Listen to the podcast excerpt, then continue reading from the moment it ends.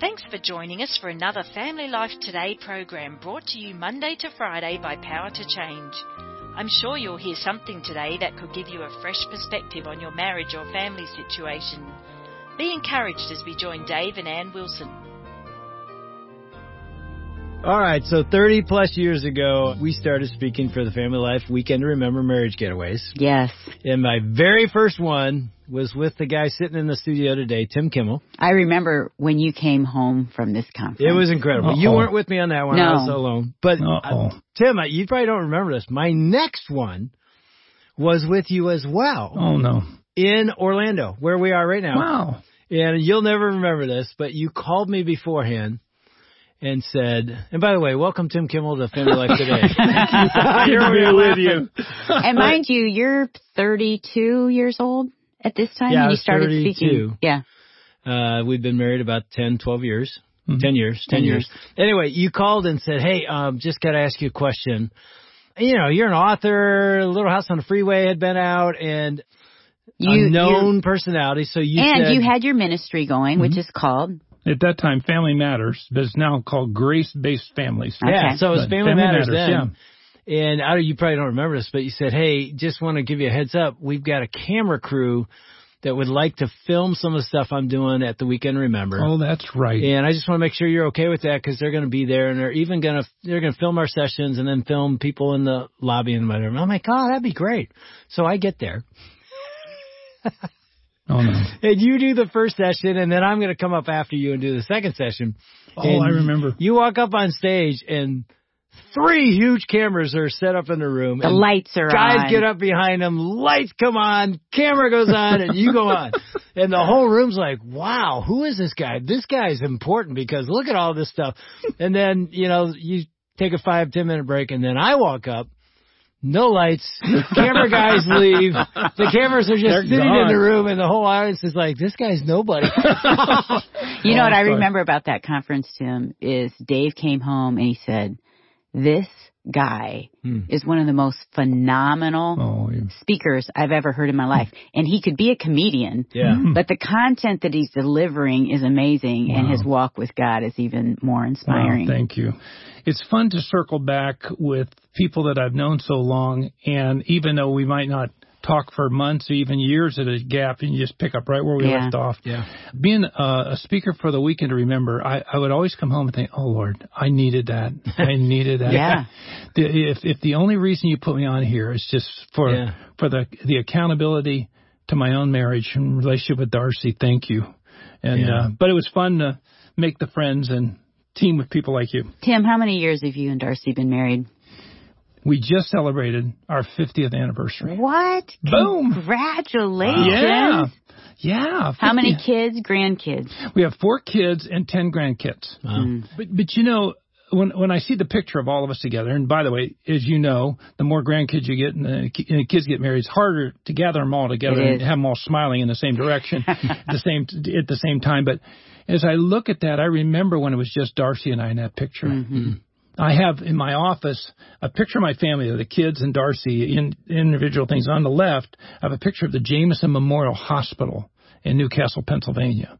That's where I was born. Hmm. And then on the right is the obelisk in the middle of Graceland Cemetery. It says Kimmel on it. Hmm. And that's where my ancestors and all. There's room for me if we so choose. And and when I look at that, I say, okay, here's where you came in. Here's where you're checking out.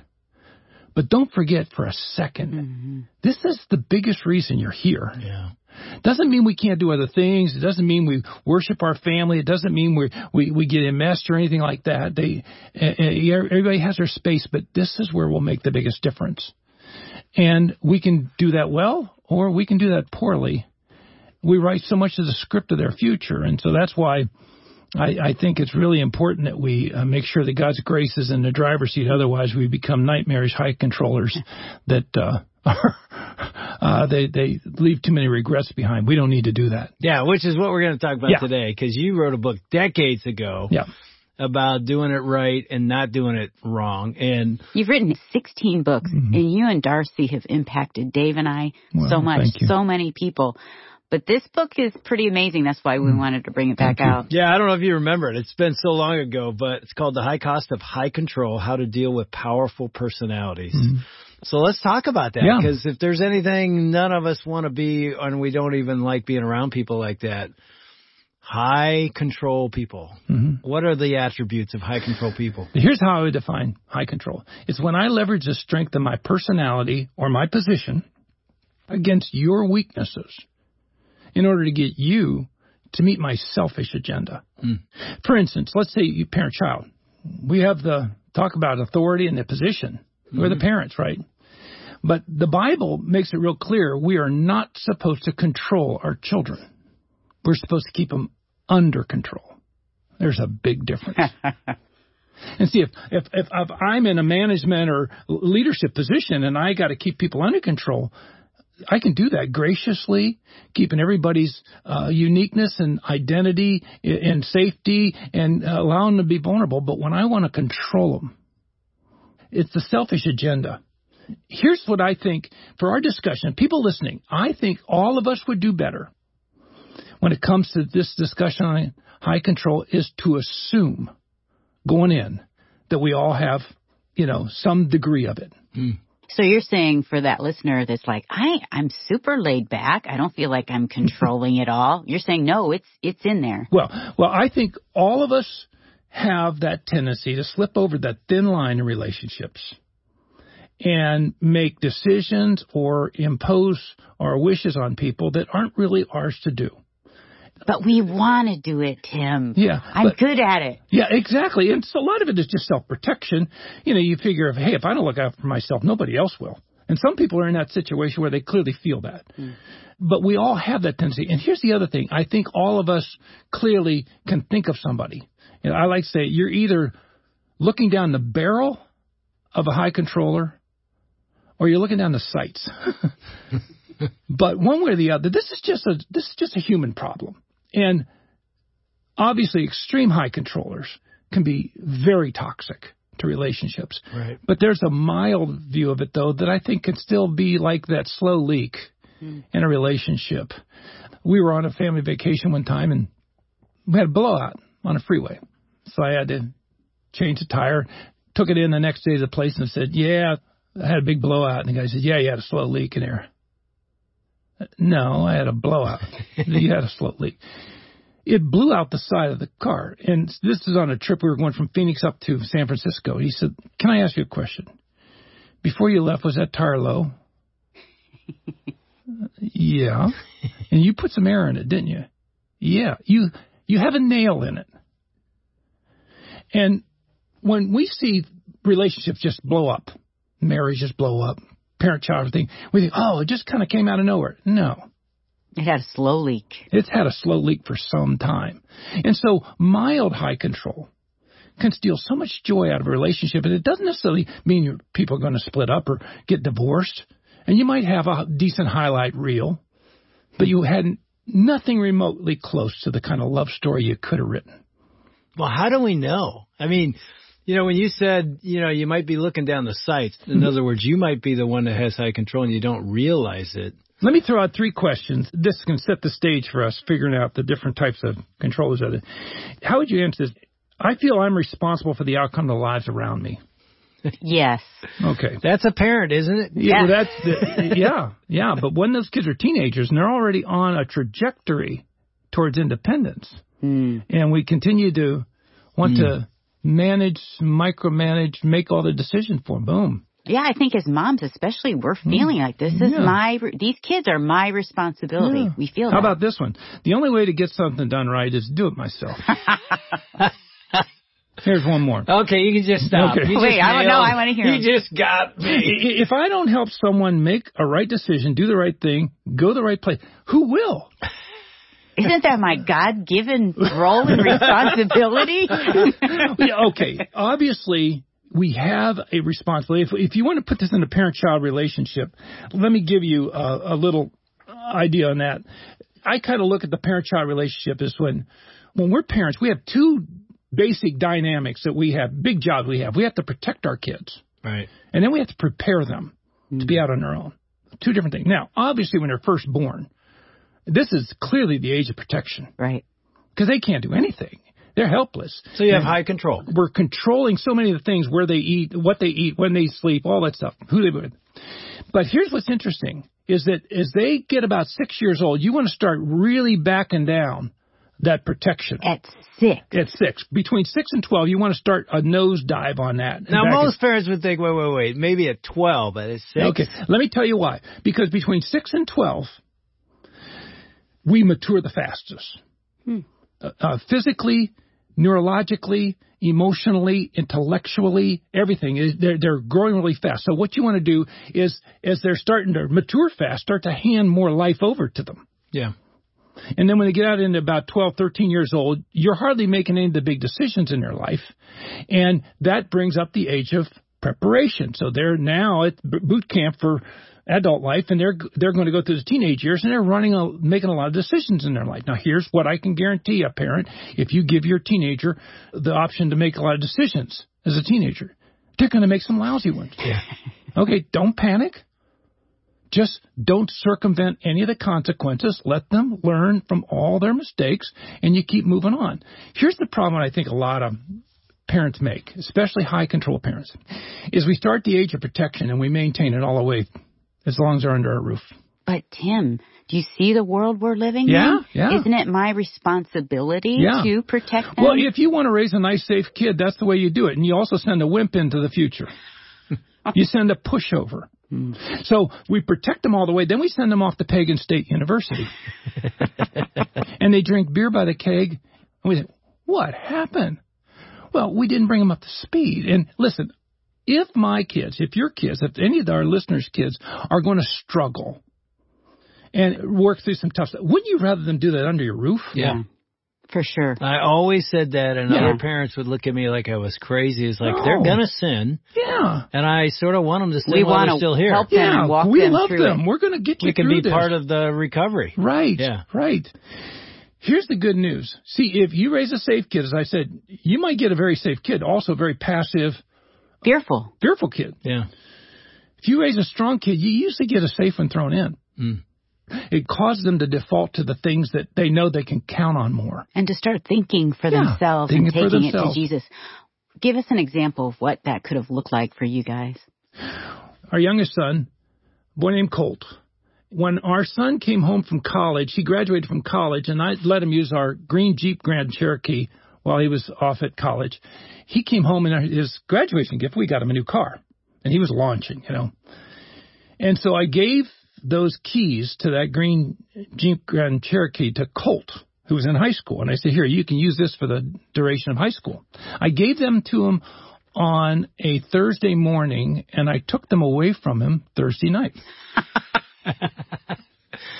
Didn't Um, even last 24 hours. Yeah. and By the way, this is my, our son had graduated uh, in, in December, so the, Christmas was coming up, and the kids were all out with their friends, and Darcy was wrapping gifts, and I was up. Uh, I think I was paying some bills online uh, at the bank, and the doorbell rang, and there were two Phoenix police officers at the front door. Oh no. Now you got to understand that the, the first question they ask you, do you own a green, green Jeep Grand Cherokee? And you're thinking, You know, either, oh, is it been in a horrible accident? What's Yeah. wrong?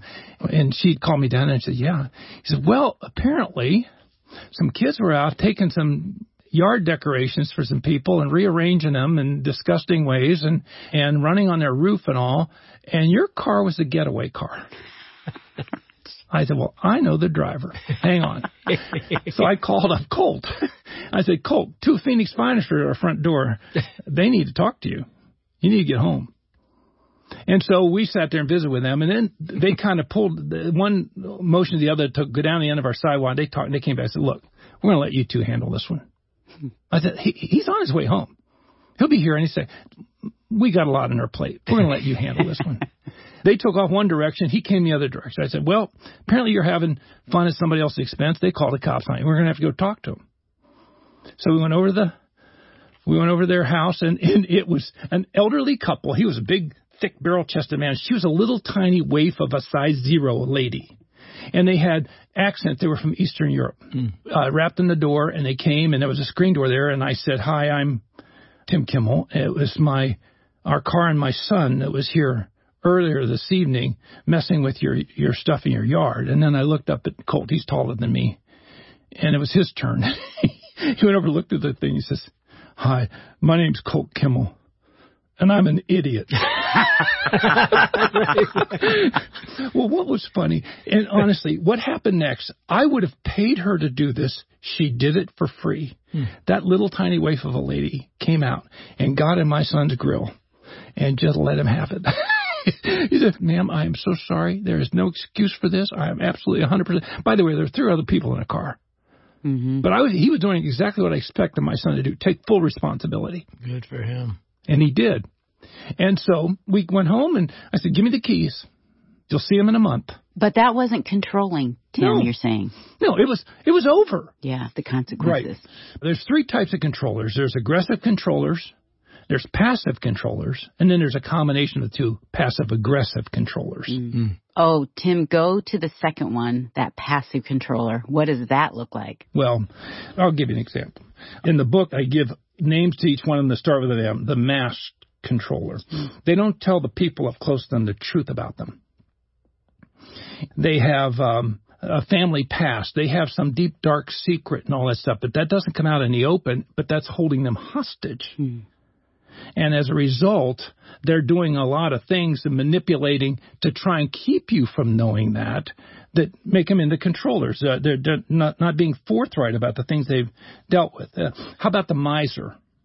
Hmm. The miser is a person who uses money and things to manipulate people's behavior. Now, they might be generous, but there's always strings attached. Hmm. Uh, you know, another way a miser can work in a marriage is sex. Hmm they can dish it out when they want something in return. I think parents can do that, especially with adult kids. Hey, I'm yeah. going to give you this money, but there's all these strings attached right. to that. Yeah. The magnifier hmm. is another type of passive controller.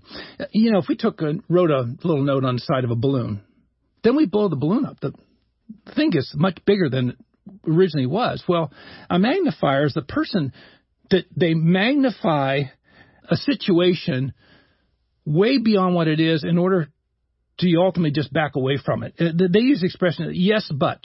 Mm-hmm. However, uh, you didn't consider. It's not that simple. Because they're not wanting to. By the way, this is very common in a marriage, especially if, you, if an adventurous person marries a person that is careful. Yep. Uh, it's our marriage. My my marriage with Darcy. I wonder who's the adventurous one, Tim. Yeah. I'm not sure. and if you're have a lot of fears, hmm.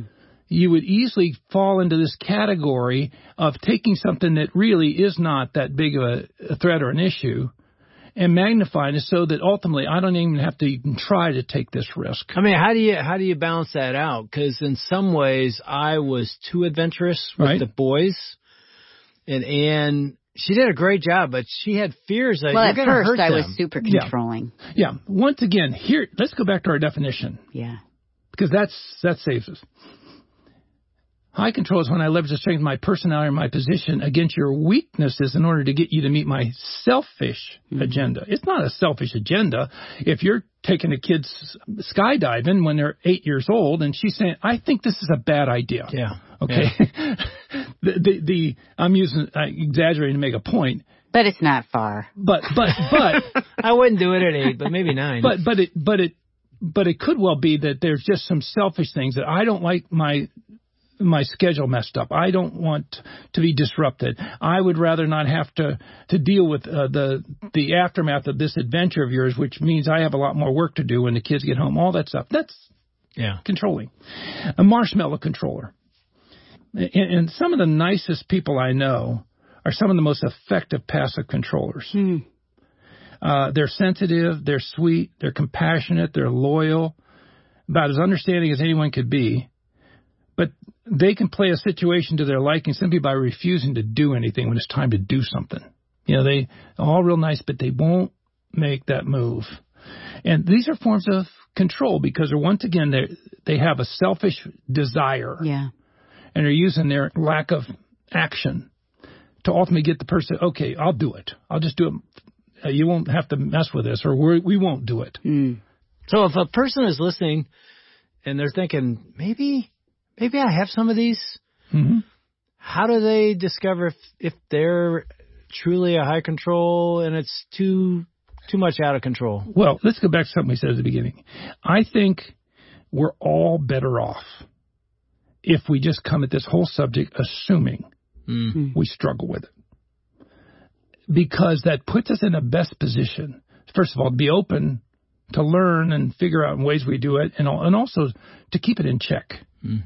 You know, AA is a very effective Right. system. And uh, if a person is an alcoholic and they go to an AA meeting, they stand up. The very first thing they better say is their name and that they're an alcoholic. Hmm. Because why? Why is that so profound of that thing? They say, stop kidding yourself. Yeah. Assume this Admit is it, reality. yeah. Now- it- it- because now we're in a position. Okay, yeah, I'm this. I'm going to do something about it. So you're saying that I should say, I'm Ann Wilson and I'm controlling. Yeah, Every person could say that. yeah. We want to thank Dave and Ann Wilson and their team for another edition of Family Life Today. Although our programs are produced in America, the issues facing families like forgiveness, communication, and taking care of our kids transcend national borders. These issues profoundly affect relationships everywhere. In Australia, family life is known as Power to Change, and our mission is to effectively develop godly families, the kind of families that change the world one home at a time. A key part of our mission includes strengthening marriages and families all around the world.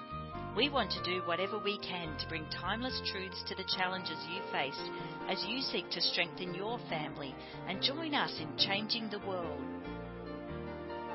Do you want to learn how to use marriage to transform your community? Consider joining with us to help build marriage ministry movements where lives are transformed through the gospel. For more information or to get started today, email radio at powertochange.org.au or check out our website under Helping Couples at families.powertochange.org.au. We hope you can join us tomorrow at the same time for another Family Life Today.